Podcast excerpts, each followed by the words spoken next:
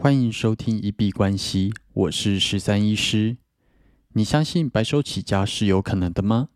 你相信一般人也能致富吗？欢迎回到九十天赚一千万系列企划实进记录，在这里会分享每天的进度跟体悟。那今天创业的部分一样，可能就是推进的进度就比较没有什么推进。今天比较是停留在想的层面。就是一样在思考说要去哪里寻找客源，然后昨天有提到说目前可能会比较跟宠物殡葬业、宠物送行者这一样类型的职业去做合作。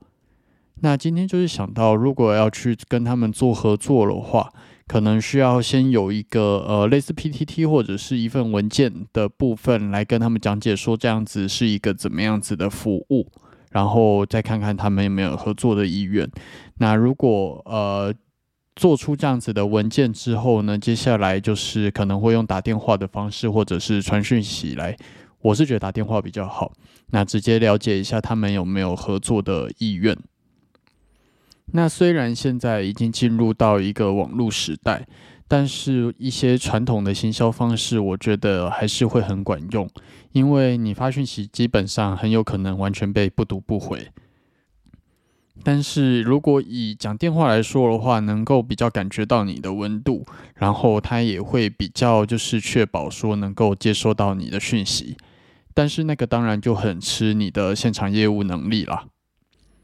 那艺人公司这本书快看完了。里面其实有不少的商业模式是我觉得之后会想要拿出来用的，包含先去拉近客户关系，然后先去做一个教育客户的过程，然后让他们相信你是权威。那在这样子的情况下之后，你再去呃向他们就是给他们付费的产品，他们也会比较能够接受。然后也有提到说，想法基本上不重要，因为在商业里面，真正重要的是能不能执行出来。法律基本上保障想法是没有任何用处的。应该很多人都会说，就是亚马逊的这个想法，我十年前就已经想过了。那为什么贝佐斯会成为亿万富翁，而你还是一个普通的平民？差异就是在于说，一个想法很多人都有想到，但是能够执行出来的人到底有谁？这个才是重点。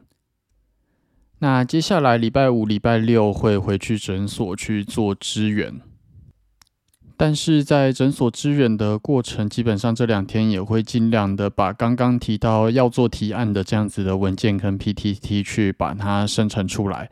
那如果可以直接做网页的话，当然好像也是不错了。但是其实今天说实在就是没有什么进度的推进，这一点对于今天的自己是稍微比较不满意的。那嗯，这今天推进的部呃创业的部分比较没有推进，但是在投资的部分呢，因为昨天有呃毛塞顿开一个想法，就是关于在比较大的时区跟小时区里面怎么去做切换，比较不会让自己上不了车。那今天比较多的部分，可能就是会放在这个的复盘上面。那今天节目的最后，想要稍微来跟大家聊一下关于机会成本这件事情。所谓的机会成本呢，就是当你去选一个选项的时候，会被你舍弃掉的那个最大价值的选项，就是机会成本。比方说，我今天买了这栋一千万的房子。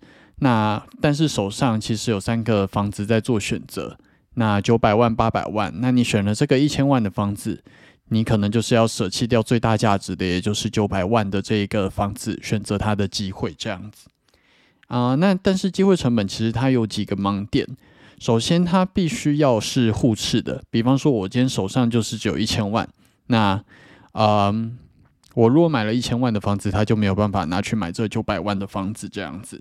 前提是他们必须要互斥，所以很多人会之前有听过一个预言，就是在讲说比尔盖茨他如果蹲下来捡一百块，对于他来说机会成本是不符合的。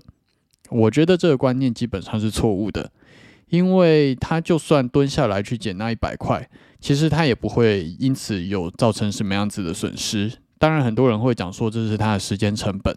但是他蹲下来捡一百块，那短短的三秒钟，基本上他的股票收入、他的投资收入、他的公司还是源源不断的在帮他带进他的现金，他并不会因为捡了这一百块而失去这些现金。那除此之外呢？呃，诶，机会成本它必须要是在你已经知道的前提才会有意义。比方说，可能有一些人他会说，如果在十年前我这一千万不是拿去买房子，而是拿去买比特币，那他现在就已经是亿万富翁了。但是，呃，你基本上你在十年前也不会知道说比特币它能够涨到现在这样子的状况。所以你要说你因为去买了这栋房子就失去了成为亿万富翁的机会，我觉得这个逻辑是有问题的。那稍微跟大家讲一下，我对于很多人在提机会成本这件事情的理论的一个看法上的谬误。那这个基本上是前阵子在看 YouTube 的时候啊，影片给我带来的一些论点，它带来的一些启发。那稍微跟大家分享一下。那我们今天节目就先聊到这边。如果有任何问题想要询问或者了解，都可以在。啊，Podcast 或者 Instagram 或者是 Twitter 下方的留言区留言。那如果我有看到，都会做回复。那我们今天就先聊到这里。